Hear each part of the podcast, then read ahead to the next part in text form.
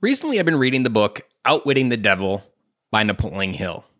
Now, if you've read this book, you know some of the message I'm about ready to give you. If you haven't, and you know about Napoleon Hill, who wrote Think and Grow Rich and interviewed some of the most successful people in the early 1920s about how they built their empires. And this book, Outwitting the Devil, was wrote in 1938 and is essentially a conversation that Napoleon Hill wrote that he was interviewing the devil.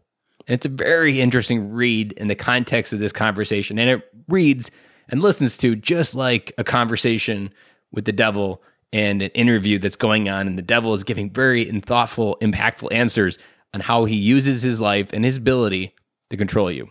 Now, the best part of this book is you don't have to believe in the devil for this book and the message within it to make sense because a lot of the message that Napoleon Hill delivers in this book is based on your own belief, which is also something we talk a lot in this podcast. So that's why I would highly recommend it if you haven't read this book. And also, something to add to this book he wrote it in 1938, but it wasn't published until 2011 for the simple reason that his family, when he wrote it, didn't want any of the publicity that would come from him saying the things that he did. And the foundation that represented his family after his passing didn't choose to release the book again until 2011. And as you read this book and listen to it, it's a really good insight in how some of the same thoughts that he saw in 1938 are still true. And if I didn't tell you that little snippet, you wouldn't actually know which year that it was written, which kind of speaks to the tools that he speaks to and that the devil speaks to. And one tool that he speaks of is drifting.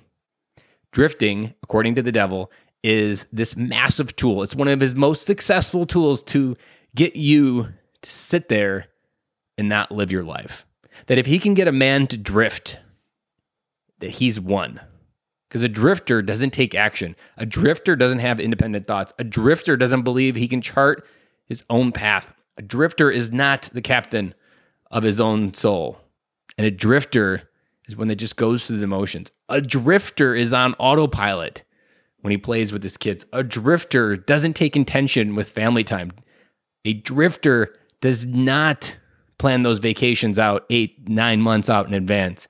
He is in moment by moment person and not in the good way. He continues to think that life is happening to him and not for him, and he doesn't understand where it's all going. Now, that might have been pretty heavy. I laid it on pretty thick. So I hope some of that cut through.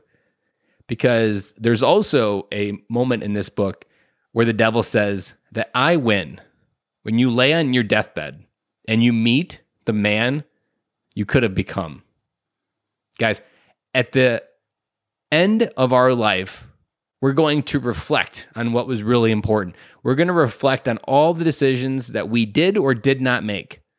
And we're going to have to live with the consequences of not doing something. We're going to have to live with the consequences of not engaging our family. We're going to have to live with the consequences of not being an intentional father when in those early days, in those early years, we only get one chance and we never get a redo. It's that drifting that's going to keep you from engaging and being the father that you know you can be in your heart, but your mind says, no, you are not that person. Go off, keep working, keep bringing in the money, keep defining your by, yourself by everybody else's expectations.